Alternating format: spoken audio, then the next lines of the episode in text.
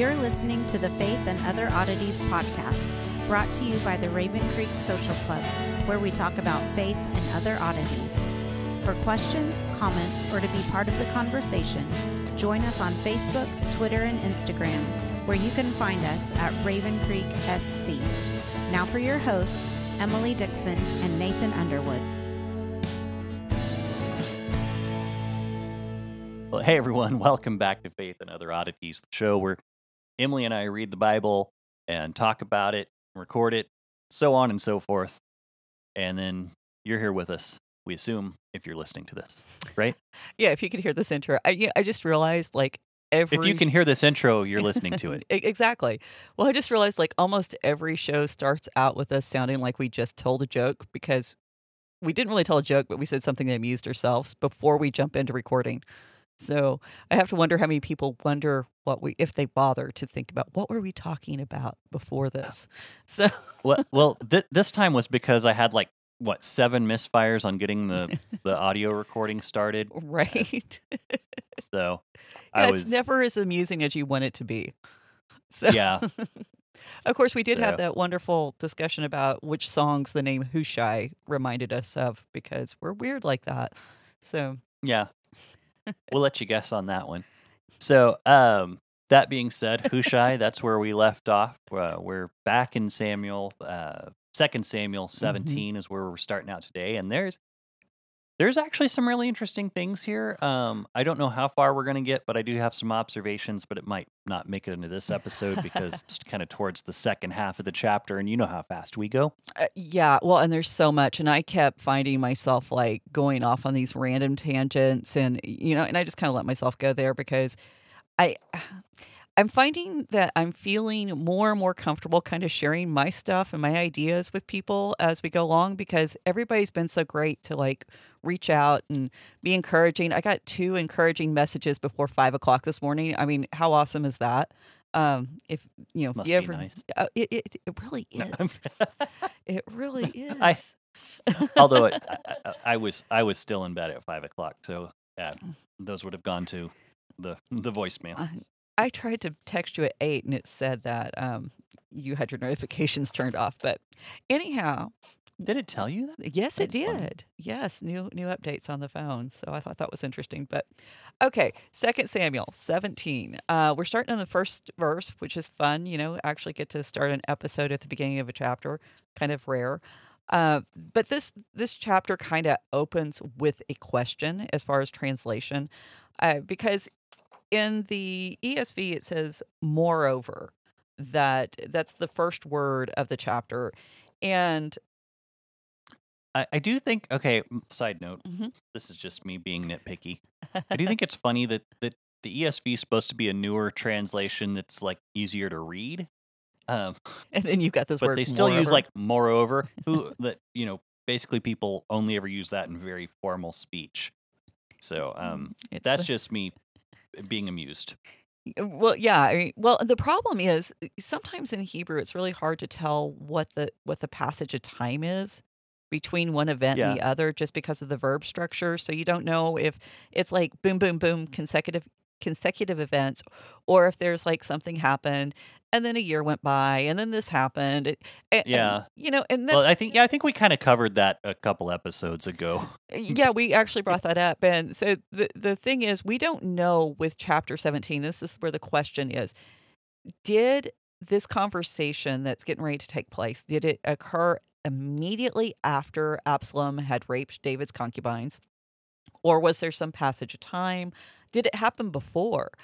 Where does well, it and, fall? and also, yeah, well, and also to me, it just I I don't you typically, and I could be just misunderstanding the use of it, but typically I don't ever use the words more the word moreover to refer to passage of time. I typically kind of mean that as like compounding a problem. almost concurrently happening with in the moment yeah and kind of the additional that that one little extra piece of the problem that you didn't want to deal with but it's here um Yeah, and, and which to me has like nothing to do with time. So I that's part of the reason it seems really weird to me because I mean, the JPS just says and. and yeah and uh, that's pretty much what the hebrew has and um And then there's syntax and all of this other stuff that we can get into, but you know, that's the stuff that's still it's so far nerd related that I think everybody would be sleeping by the time I got through with it. But the the point is, it, it's the idea that there is a debate among scholars exactly when this happened, and so we don't really know the timing. We just know that in this moment when Absalom has come into Jerusalem, David's outside the city now. He's on the run from Absalom that during that time, not only did we have the rape of David's concubines, we also have this conversation. And so the, the other problem that this provides is, you know, Ahithophel, who this conversation is about, he is the counselor. He is the wise man. He's the person that people go to and ask questions. He, he is not somebody who's supposed to volunteer things of his own initiative. Eh, that that's kind of outside of his role. So the fact that now he's saying, "Hey, this is what we need to do," kind of makes you wonder what's going on here. Why is he volunteering to give a plan when he specifically wasn't asked, or at least we aren't shown that he wasn't specifically asked? So there's some question about whether or not he just volunteers this and volunteers to do all the things we're going to talk about, or did Absalom say, "Hey, what do I do need to do next?" Because mm. there's some pretty big implications on whether or not this was something that Absalom asked him to do or whether he just volunteered. And one of the reasons why people think he may have just volunteered, notice the language of the next few verses because it's I will, I will, me, let me. It, it's all first person. It all talks about Ahithophel's own actions, not Absalom's. And, and so there seems to be this little indication, this this kind of hint that maybe what Ahithophel is getting ready to suggest isn't so much serving Absalom as it is serving himself. So, verse 1 Moreover, Ahithophel said to Absalom, let me choose 12,000 men, and I will rise up and pursue David tonight. I will come upon him while he is weary and discouraged, and throw him into a panic, and all the people with him. I will strike only the king, and I will bring all the people back to you as the bride comes to her husband. You seek the life of only one man, and all the people will be at peace. So he, he's basically saying, you know, cut off the head. If, if you kill David, everything else is going to be fine. The people are going to return to you. They're going to accept you as their king. And this is the the appropriate course of action. But most of all, he's proposing that he does everything. That Ahithophel does this attack, that he performs and leads this attack. And there's two possible reasons. So the more generous reason would be that he is truly attempting to solidify Absalom's reign that by taking David out and leading the attack himself, he is actually keeping Absalom safe and he's helping Absalom really, you know, grab hold of that title and it's not going to be threatened by the fact that David is still alive. That's the kinder, gentler reading of this, if you can have one on this passage. The sure. the second is he's trying to become the new national hero. Now, the problem with that is in this time period, if you were the one who killed the king, you were the one who took the king's place. So, by becoming the new national hero, this could actually be an attempt to displace Absalom from the throne. He could be making a power grab of his own.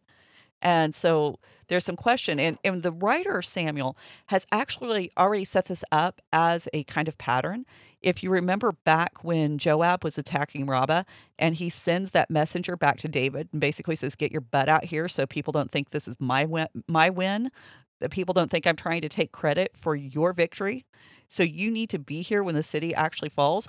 So the writer has said, Hey, this is the pattern for this time and this culture. So if we we take those two stories together, there's some hints that possibly Ahithophel is being a little bit uh, devious here. Now, the text does not explicitly say that. We're never told explicitly what um, Ahithophel's motives are. And there's no singular translation or tradition that will explain it. Uh, the reader's really left to speculate. But whatever the the reason is, Ahithophel is betraying that his motives for willing to being willing to go after David this way are very personal. I mean, you don't you don't speak this way unless it's something that impacts you or has great value to you personally. All of those eyes, uh, I will, I will, I will. It, it betrays a very um, personally vested interest in what's going on here. And it really only, to me, it only makes sense if we're looking at Ahithophel from the perspective of him being Bathsheba's grandfather. Mhm. So, I mean, to to me, it's just it, it- it's just more evidence is what it winds up being, even though her name isn't kept in the story. And I think that's the other interesting thing in these stories. Women so often are kind of like the tipping point. They're they're the the the fuse that sets off these situations. But then the, they get lost in the story. Their, their names fade. They they aren't included. Uh, we may not hear from them during the events that you know they kind of instigated or were a part of, and then uh, the instigating instances that they were a part of. Um, but then th- the men just uh, they just take it and they run and it's like they totally forget about the women. And so i think that's actually part of what plays into why absalom was able to do what he did to david's concubines. He forgot what started off everything which was wanting to protect his sister from having experienced a rape. And so you know this is this is pretty um, standard in the Bible that we see these stories like this, where where women are part of the instigating event, and then they just kind of fade from the scene while the men get caught up in their own quest, you know, to do whatever they need to do in order to prove that they're big manly men. Um, and you know, I'm not trying to be down on men here. I'm just saying that sometimes that men do stupid things in these stories, and you know, women do stupid things in these stories too. So I'm not just blaming men, but sometimes when egos get involved, uh, then there's an issue. So, Right. yeah, I don't. You, you can save your letters. I'm not even going to try to defend anything that I'm saying women don't do this. I'm not. I'm just saying that this is, seems to be a pattern. So, verse four. And the advice seemed right in the eyes of Absalom and all the elders of Israel. So, right off the bat, we, we've got this very troubling phrase, uh, right in Absalom's eyes, or, you know, anytime we've got something right in a human being's eyes, we almost automatically should know it's not right. There's nothing right about what's being said. And it's also the right to the elders of Israel. And if we remember who the elders of Israel were, I mean, these are the guys who started the events that led to Shiloh, the the civil warfare um, between Benjamin and the rest of the nation. Uh, This is not somebody you want making decisions. They have not proven to be trustworthy throughout the book of Judges, throughout the book of Samuel to this point. And so immediately we should be going, wait a minute, this is this is not the best thing to happen here. And it's very interesting that a lot of Jewish writers, a lot of the sages and rabbis went to a lot of trouble and wrote a lot of literature trying to explain why this wasn't the Sanhedrin. And they they claim that this is a fake Sanhedrin that was put in place by Absalom to replace all the elders who stayed loyal to David and fled with him. Now, this this arguments that they have a number of problems. Uh, no, number one, there's no actual reference to the Sanhedrin. Uh, there's no specific word. That word's not there in the Hebrew. You're obviously not going to find it in the in the English. There's some that claim that the Sanhedrin was not formed until two to three hundred years before Jesus was born, and it's a very early date.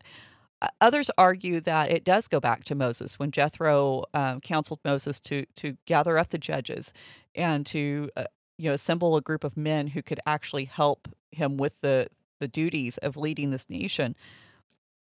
And so where you put the placement of when the Sanhedrin was developed kind of depends on how you want to view things. Uh, I, I think overall, what we are seeing is there is a reference to a ruling body of elders who weren't necessarily in charge once there was a king, but they were still expected to support the king and help carry out the functions of the kingship uh, and be able to um, offer some advice and guidance. And so Mhm. they, we see that in the rest of the books. Now, whether, you know, like I said, they're the Sanhedrin or not, that's up for debate. What I do think is interesting if we do run with the Sanhedrin analogy, let, let, us just say that okay, it's this is correct. This is a Sanhedrin, fake or not. It is a Sanhedrin type of council. It does provide us with a very interesting parallel to Jesus being condemned to death by the Sanhedrin.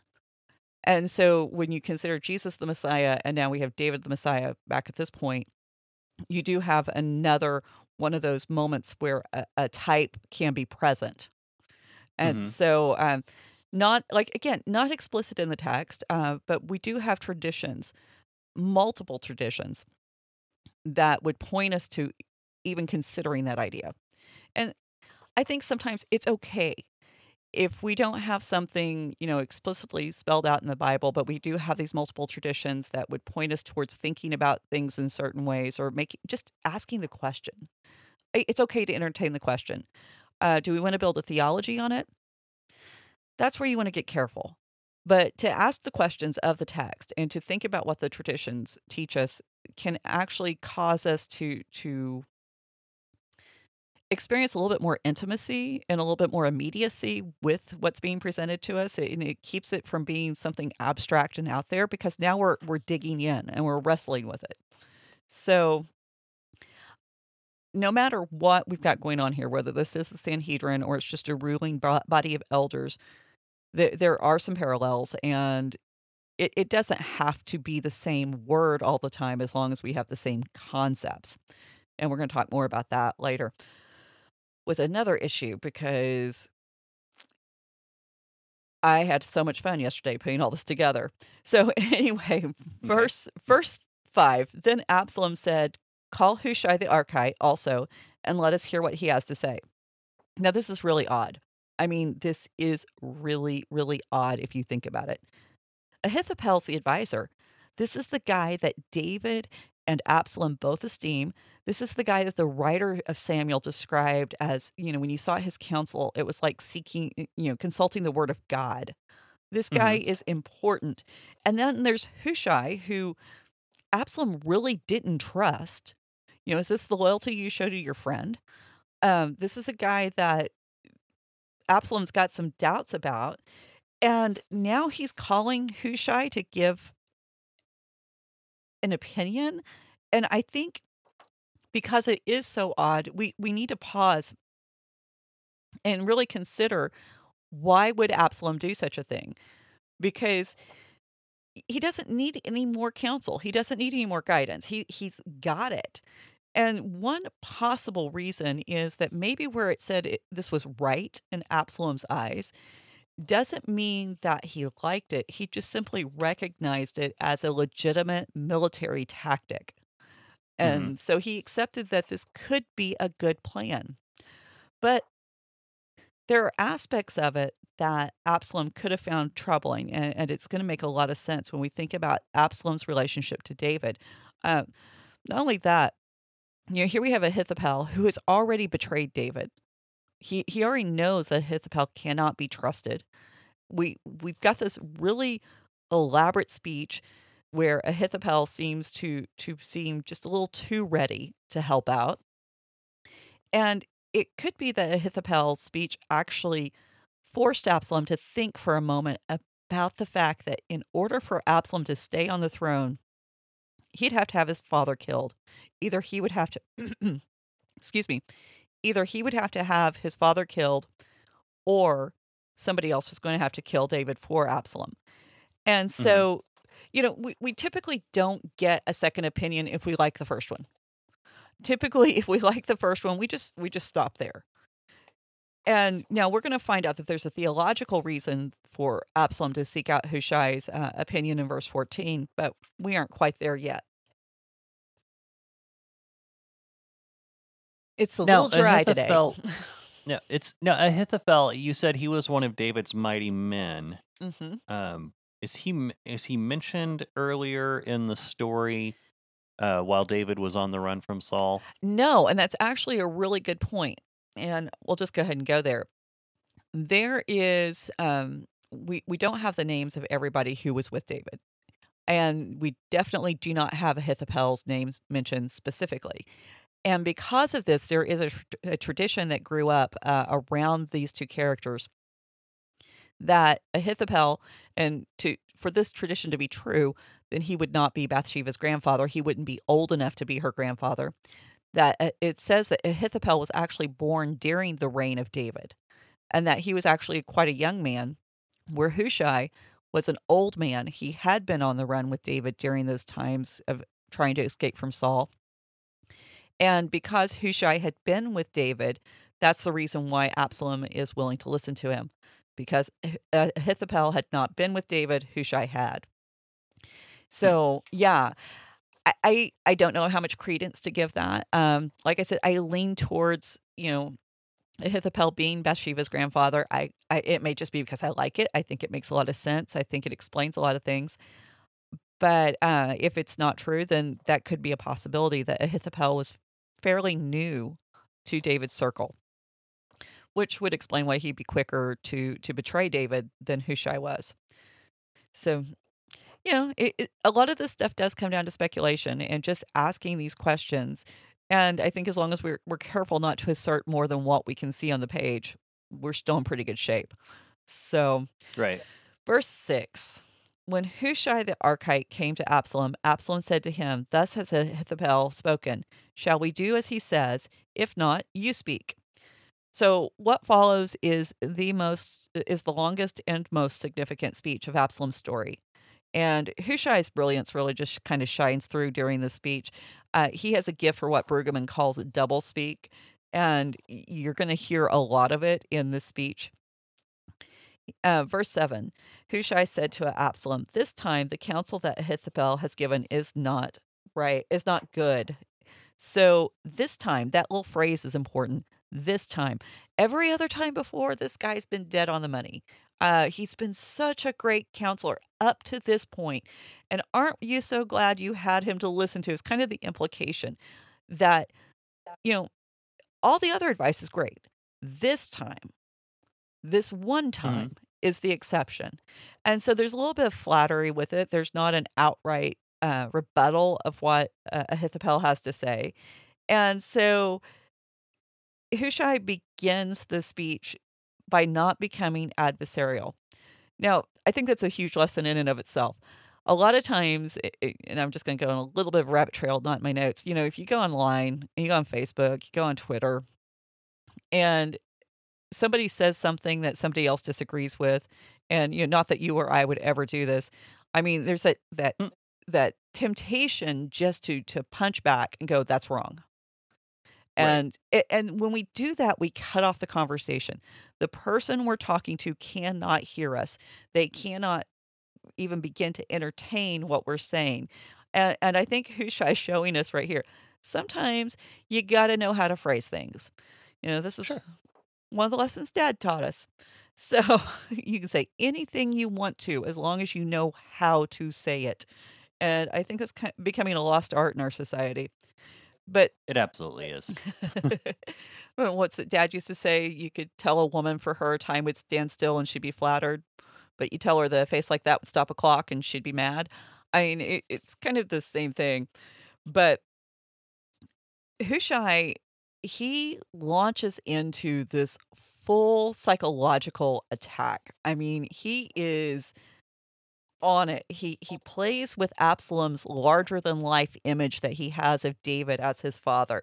Uh, he he plants these little seeds of doubt by hinting at the legends of David and you know David's kind of own warrior mythology that had been built around him. I mean, think about the stories that had to have been told about David, especially after the battle with Goliath, and that one alone. I mean, we love a good story. And when you can't go back and validate and verify facts and everything's word of mouth, it, eh, there had to have been so many stories that sprung up around David that maybe only had a little tenuous connection with the truth. But then Ahithophel, he he plays on Absalom's ego. It, it's just it's great. And then he offers a plan that's going to elevate Absalom higher than even David. And so he doesn't just give Absalom these reasons to turn loose of the original plan, he gives this very tempting plan in replacement.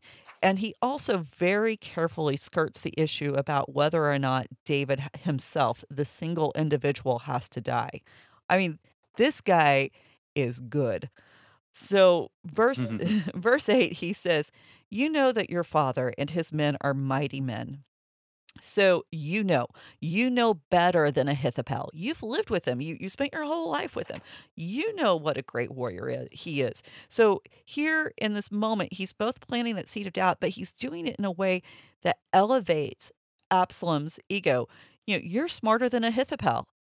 And we know how smart you think Ahithophel is. Well, I'm telling you, you're smarter than him. So there are the most feared warriors in all the land. You know what they're capable of. You you aren't going to make this mistake of underestimating them. They are enraged or literally bitter of spirit. And we already know that in Samuel, when the writer uses the word bitter of spirit, that this is a great motivator for people to take action and to take great risk. This is what drove Hannah to that temple. So there's mm-hmm. good reason to think that this would have been a kind of a common idea around this phrase that if somebody's bitter of spirit that they're in desperate straits they're in dire straits they're going to do whatever it takes to survive so he says like a bear robbed of her cubs in the field now hushai knows the power of a metaphor. That's one of the signs of wisdom in um, in hebrew literature is the ability to use a metaphor and use it well. So here's this painting of a mama bear who somebody has taken her cubs. We all uh, this is such a well-known metaphor. We still use it today. Mhm. when we talk about mama bears. So the other thing he's doing is he he's plucking at some memories he's plucking at some of these stories that that absalom would have known but he's doing it without it, it's very insidious. It, it, he's just kind of getting them in there without making absalom confront them head on. Here's the thing about a great or a big idea. If you make somebody confront an idea head on that stops the conversation. But if you can call to mind various elements and excuse me attributes of different situations and stories that start to kind of play in the background of their mind they will actually pick this apart eh, with their subconscious and, and accept certain ideas faster than a full on frontal assault so when he mentions this bear, what do we think of? Well, we go back to that first conversation with Saul. You know, I've killed bears, I've killed lions. I, this is how strong I am. That's David saying, "Hey, this is what I've done." And so by bringing up the the bear here, and later on he's going to talk about lions, he's actually bringing again these stories that would have followed David, stories that Absalom would have heard as a young boy and as a man living in Israel. These are things that people would have immediately recounted over and over again when they were talking about David's personal story. So he goes on to say, besides, he is an expert in war. He will not spend the night with the people. So, this is the reason why Ahithophel's plan is flawed. Your dad's an expert in war. He's not going to make that rookie mistake. This is not how he acts. This is not what a good warrior does. And you know he's a great warrior. Why do you know he's a great warrior? Because you know all the stories and you've lived with him. So, um, um, Hushai is really just being very,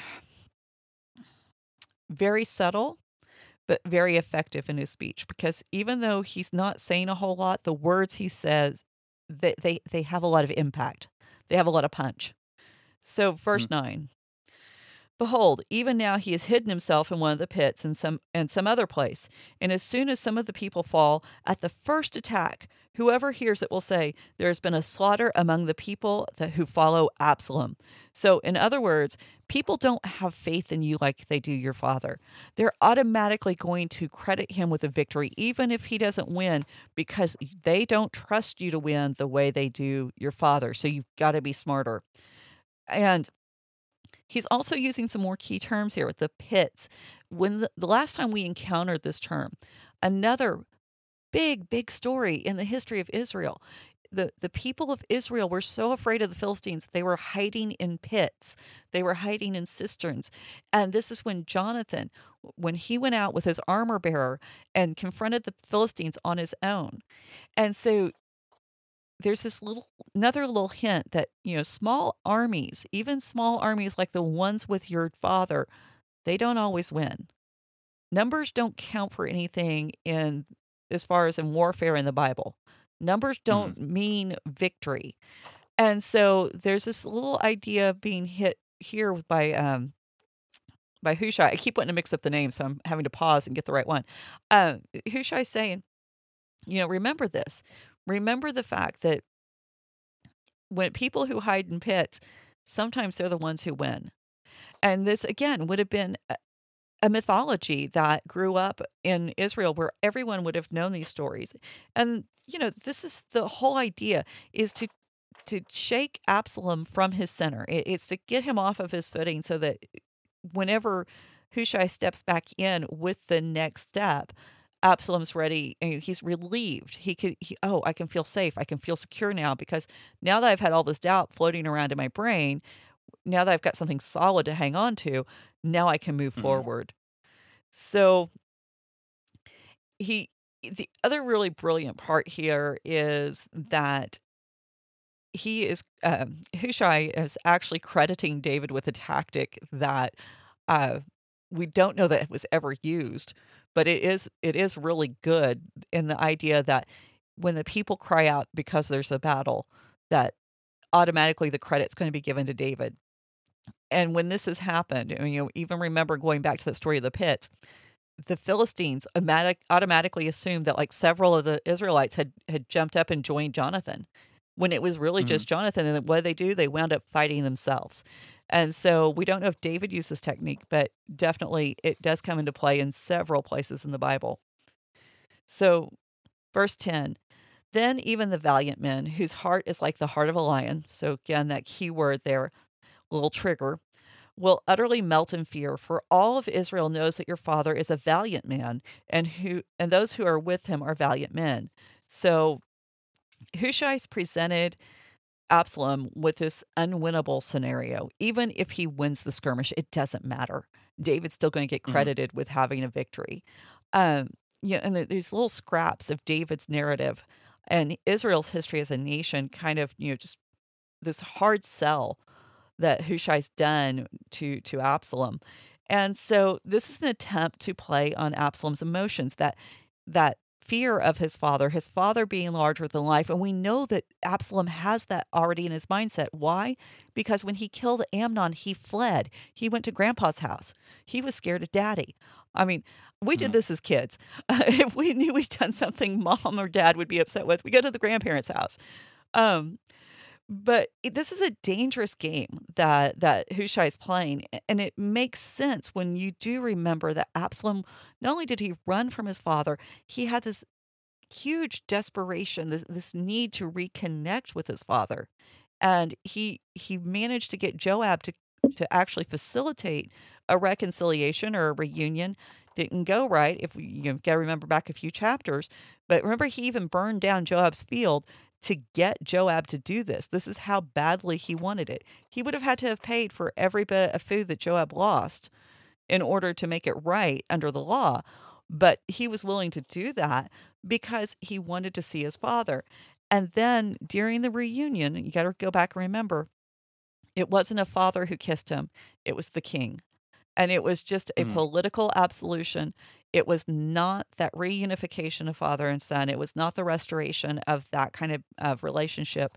It was very, very much um, a very almost cold, distant event. And that seems to have been the moment, at least I think, that solidified this bitterness in Absalom's heart. So, but going on, uh, Hushai he doesn't he doesn't stop with with sowing doubt. He he realizes that's enough. Uh, he it's not enough to describe the problem. If all you're doing is describing a problem to someone, you're just a complainer. You're whining. Uh, you you aren't adding anything to the situation because I guarantee you, most people, nine out of ten people, there are some exceptions. When you describe their problem to them, you're telling them what they already know. I mean, right. well, and yeah, I've actually that's that's one of the complaints I hear most from my friends who are readers of a lot of popular Christian books is I, and I've heard this several times, is I feel like they did a really good job of describing the problem, but they didn't offer any reasonable way to to solve. it. Yeah. Yeah. I, it's it's so hard to get a good grasp on what is a good solution. And it, you know, I'm probably guilty of it too. Um it- describing a problem's easy.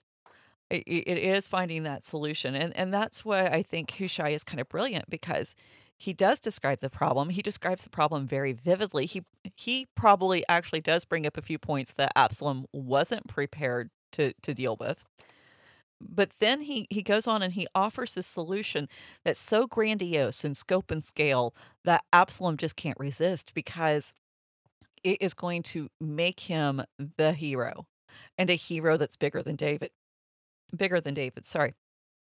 Right. verse 11 but my counsel is that all of Israel be gathered to you. Not 12,000 like Ahithophel suggests but all of Israel be gathered to you from Dan to Beersheba as the sand by the sea for multitude and that you shall go in battle in person. So amass this giant army an army larger than any army that your father ever commanded. Show people what kind of loyalty and dedication you can inspire to to bring people from the end one end of the nation to the other end of the nation from Dan to Beersheba the entirety of the people like sands on the sea uh, that great multitude.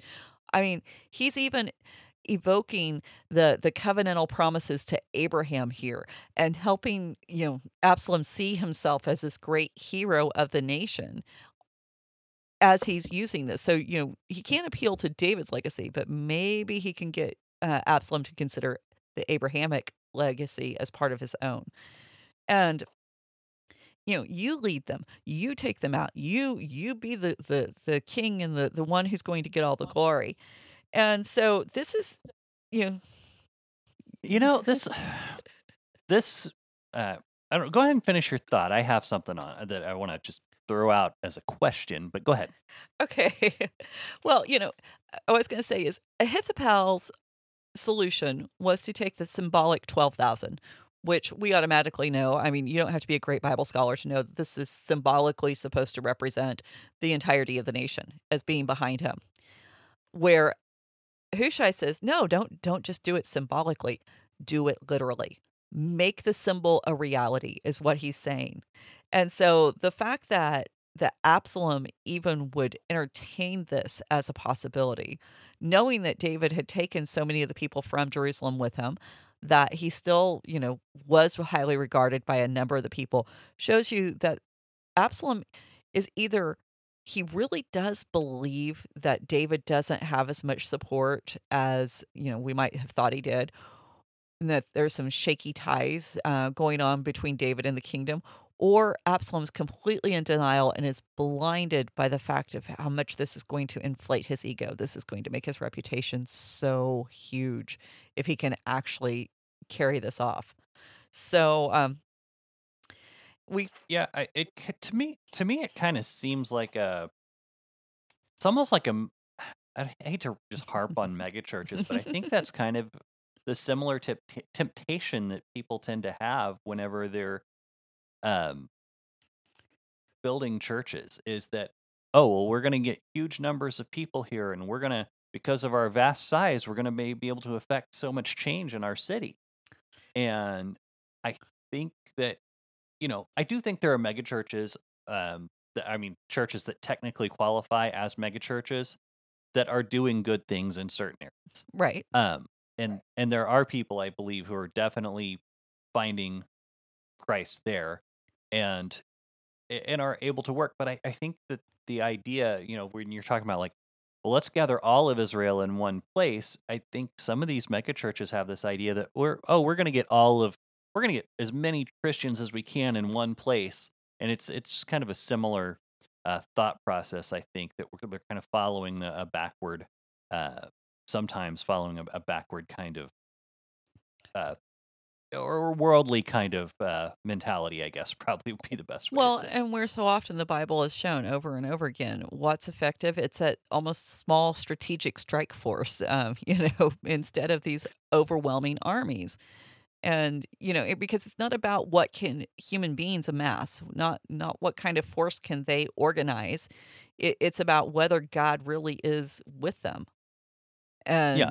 Well, it, and and the problem, i- the, the, one of the problems whenever you you start amassing groups that large is you start having to rely on programs and slogans to mobilize people, Mhm. um, as opposed to being there to support each other. Because let's face it, the most important two of the mo- the two most important things that that Jesus told us to do was love God and love your neighbor. Mhm. Um, and you know, sometimes you know it, it can be really easy to put together a big program and say, "Hey, this is how we're loving our neighbor," versus walking with your friends and being there through difficult times, and then having, uh, you know, shared wisdom with your church and your elders and your more mature Christians, uh, being able to to show, "Hey, you know, this this person's dealing with this problem. I know it's going to be hard to walk through them. You know, like Mhm. y- y- for uh, you know, just an example. You know, it's hard to walk through somebody with somebody through like a divorce or something like that. You know, uh, we don't want that to happen, but Right. you know, but to be able to say, hey, you know, this is this is how things are going on, and you should show them love, keep pointing them to the truth, and and see where things go.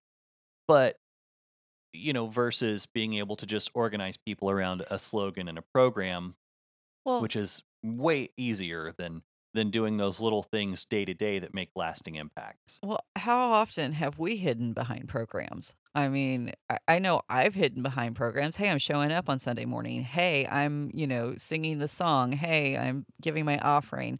Uh, I, I'm in. I'm part of the program. Everything's gonna be fine with me.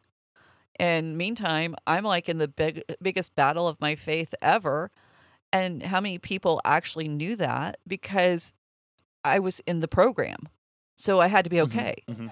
And so I, there were very few people who, uh, when I was in the middle of wrestling with whether or not I even still believed in God, they didn't know because I was hiding in the program. And Mhm. so, yeah, I, I think you're absolutely right. And, you know, and I don't want to bash all programs. You know, we, we have to have some kind of organizational system when we have large groups of people. Uh, that's just the way things work. But I think we have to figure out how to stay personal and connected within that and not just get lazy and expect the program to do what we don't want to do. You know, we don't want to get our Sure. hands dirty because, well, you know, I, I can show up and sit beside this person at church, but I don't actually have to be involved in what's going on in their lives. And that's not Right. how it works. I, that's just not how our faith Yeah. is supposed to ever have worked. And it really irritates me when when we act like that's the epitome of being a Christian. Come on, get real. Jesus didn't sit in the synagogue all day. Yes, he went to the synagogue. Yes, he observed the feast and he went to the temple and he did all the, the right things there. But day to day, he was involved with the people that were around him. That's the example Right. we're supposed to follow, in addition to being a part of whatever programs that we feel called to be a part of. Uh, I will stop grumbling now. Uh, so, verse 12. of- Well, and, and again, not to say that we're perfect in this. We have our t- we we mess it up too. So Yeah. don't, don't feel like we're we're talking to ourselves at times and, and reminding ourselves that it's something that it's those little things day to day with Mhm. you know loving your neighbor and being there for people that add up and and spread God's kingdom. Yes, So um absolutely. that that being said, we should yeah let's let's get back to the text.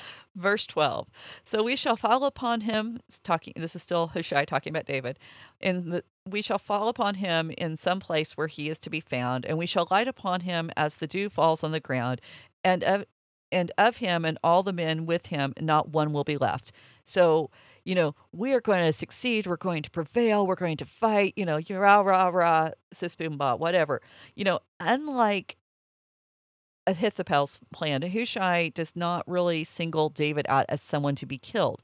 Uh, when he talks about possibly confronting David, we go back to this metaphoric language. Absalom's not having to face the ugly, horrible truth that David is going to be slaughtered if there's a battle at this point in time.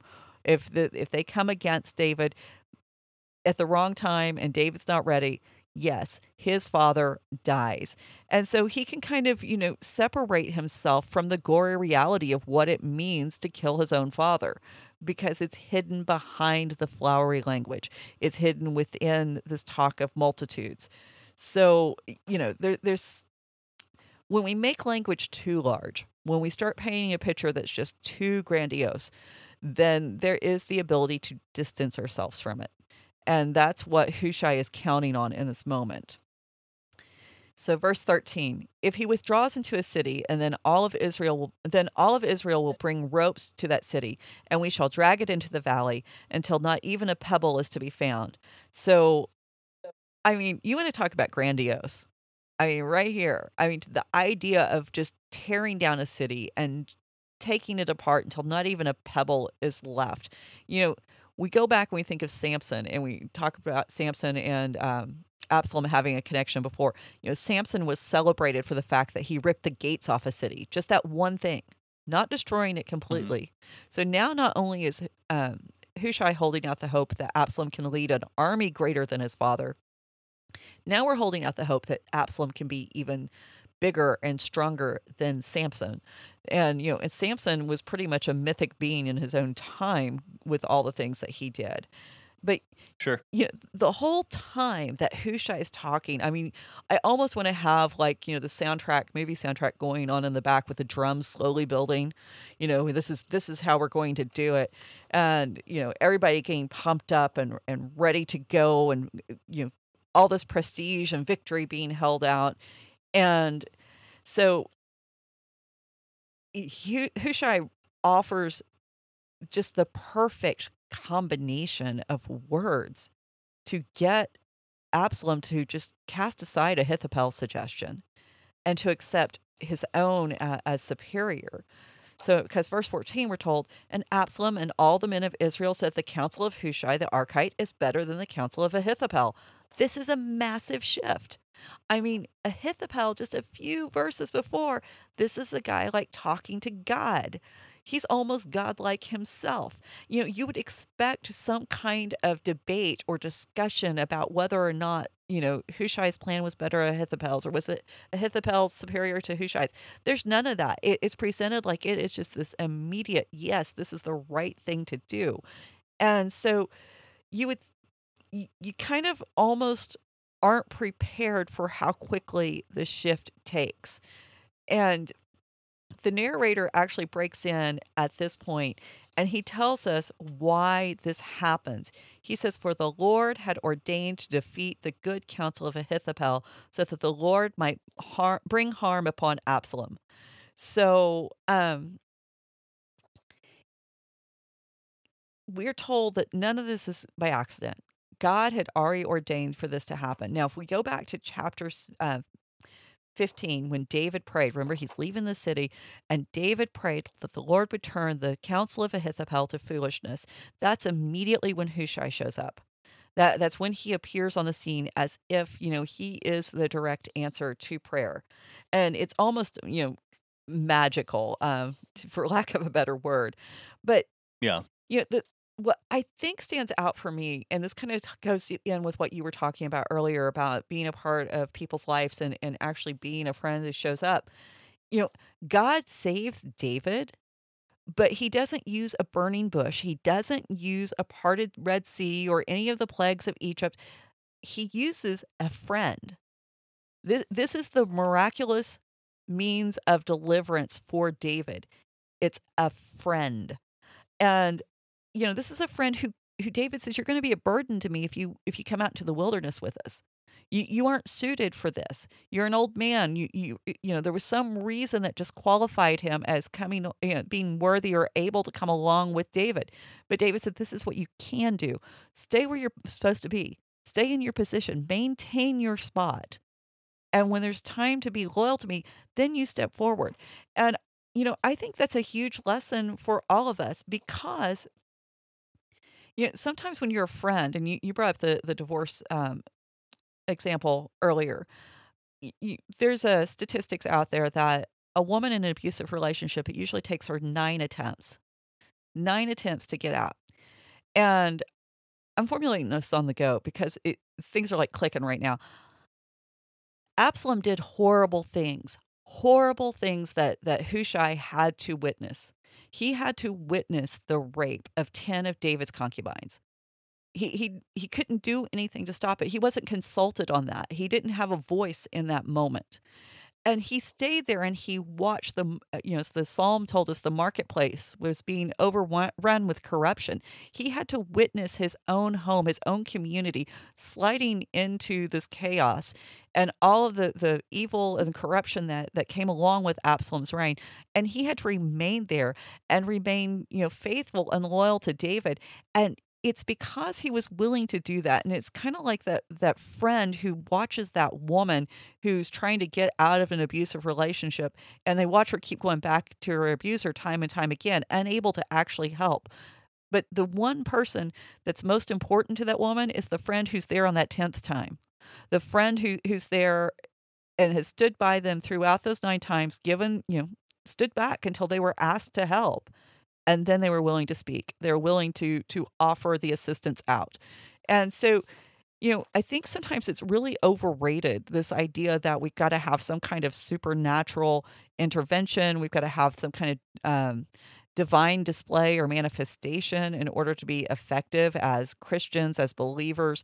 It, sometimes it really is as simple as being that friend. You know can can you just can you stand by and see all the awful things happen maintain your faith maintain your loyalty and not run away from it? And i think that's something that we're missing not just in the church but in society as a whole. Because so often when somebody does something stupid how often uh, you know we even have memes on facebook that basically say if somebody's involved in stupid stuff just write them off you know if, if they're mm-hmm. hurting themselves step away step back don't don't dirty your hands. You don't need that kind of drama in your life. You don't need that kind of chaos in your life. I mean, how many times have we heard? And we, and, and we justify it with the Lord helps those who help themselves, which is which nowhere is not in the Bible. Absolutely not one yeah. verse that says anything like that.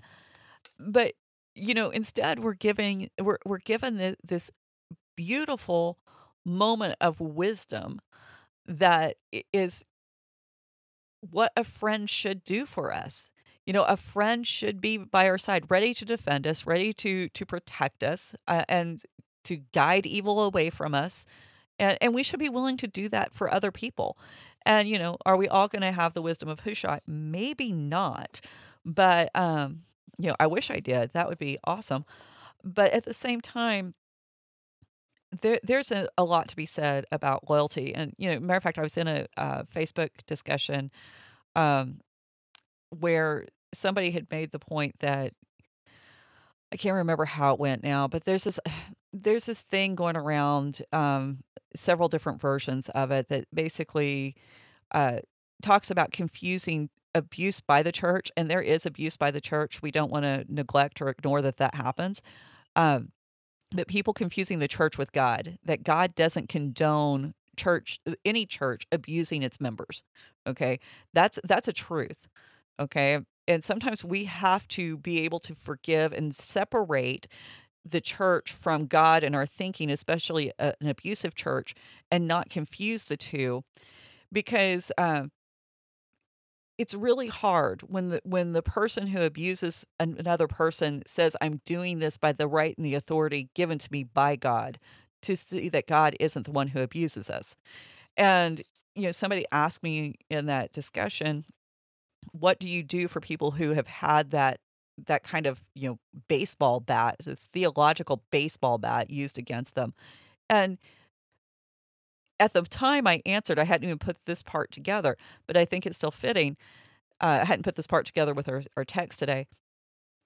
That sometimes it really is just about being there. It, it really is about what one friend of mine called the, the ministry of presence and, and staying true. And so I think that's just really amazing. But anyhow, sorry. Uh, just I think we just give up on people too fast. I, that I and that bothers me. It bothers me a lot. And so, um, but Hushai's plan, the problem with it is it, it it's not a good plan. It, it, it's not a good plan for Absalom. Matter of fact, uh, the Bible tells us that um, Ahithophel's plan was good because it said specifically, for the Lord had ordained to defeat the good counsel of Ahithophel. Tactically speaking, Ahithophel's plan was superior to Hushai because David was weary. He was weak. Those who were with him were hungry. They were tired.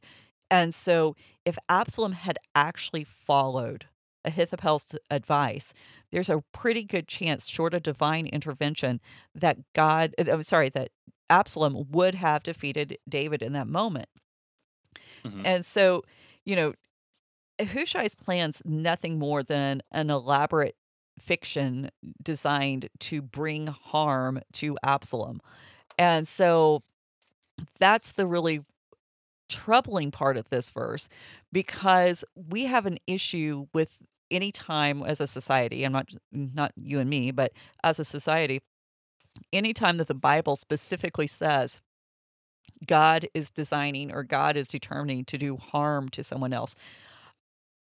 And i think it's really interesting that when this verse comes up or sorry when the conversations about genocide and warfare and you know all the plagues and things that you know we want to blame god for things that we want to criticize god for you know is he's not being caring he's not being loving he he's you know betraying our image of what we think god should be. This verse is never brought up. And i think it's really interesting because it is so pointed. It, th- there's no um equivocation in what's being said here. God specifically sent hushai to Absalom because God wants to harm Absalom. And so, you know, why don't we talk about this verse in those debates? And I think one of the reasons why critics of the Bible don't bring it up is because Absalom just raped 10 women. He did it publicly. And so we have a really easy time looking at a specific sin by a specific individual, a person, and saying, oh, yeah, they deserve to be punished for that. They deserve to have the full weight of all the consequences for daring to do this, to, for daring to harm another person. Even on in our own day, we would have a hard time finding someone who would legitimately protect a rapist. And so I, I think this is one of the reasons why we don't see this particular verse brought up in those debates because, I mean, it's too easy to just take it apart and go, well, he was a rapist. He deserves whatever God does to him. And so I, I really found that to be interesting. And it began this, this kind of, um, backwards working through of the scripture in my mind because there's this this structure within the Bible where we begin with these broad universal or global themes. You know, we have creation of the whole earth. We have the flood of the whole earth. We have the Tower of Babel that impacts all the known earth. We aren't going to talk about whether any of this should be taken literal, literally or not. What, what I'm focusing on here is the fact that the Bible actually places it as events that impacted all the known world.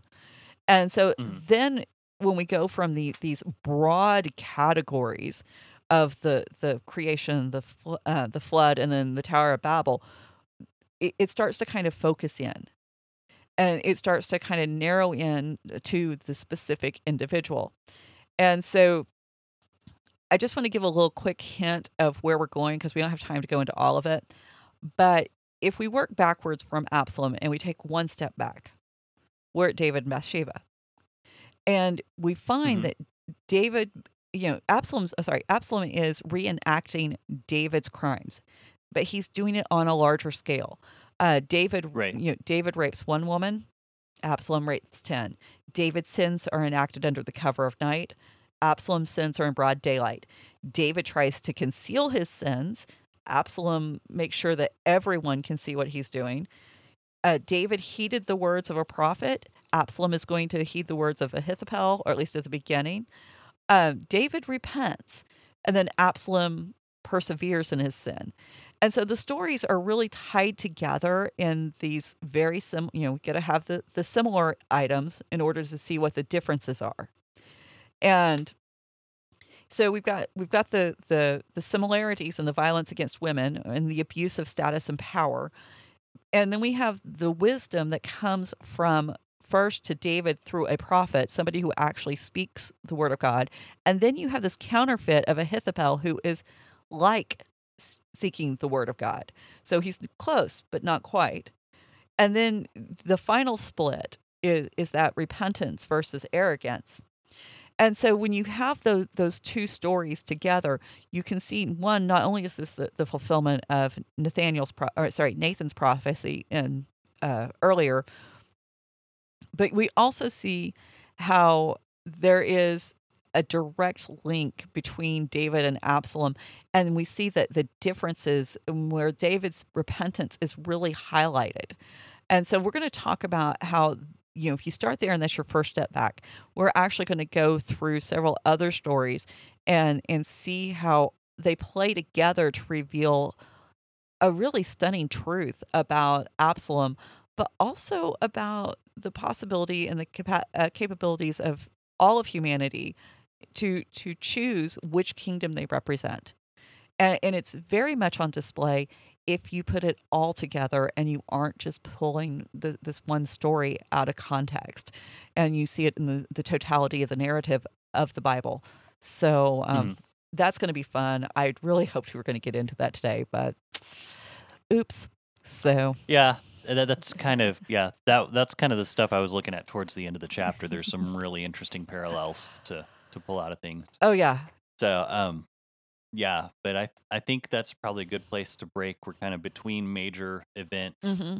and uh, so everyone out there, hopefully you enjoyed it and uh, had a good time with us. Um, we will be back next week with hopefully the rest of the chapter, Lord willing. Uh, yeah, and, no, uh, that's not happening. Sorry. Oh well, with more of the chapter. Anyhow, uh, if you want to be part of the conversation, uh, feel free to hit us up on ravencreek. uh, ravencreeksc.com or ravencreeksc on all the social media. Uh, you can find us there and uh, be part of whatever wild, crazy discussions we're having over here. So, in the meantime, we'll see you later. Bye. Bye. Faith and Other Oddities podcast, a Raven Creek Social Club production. Don't forget to follow us on Facebook, Twitter, and Instagram. If you like what you've heard, please write us a review on iTunes or consider supporting us on patreon.com slash ravencreeksc. As always, thank you for listening and don't forget to join us next week.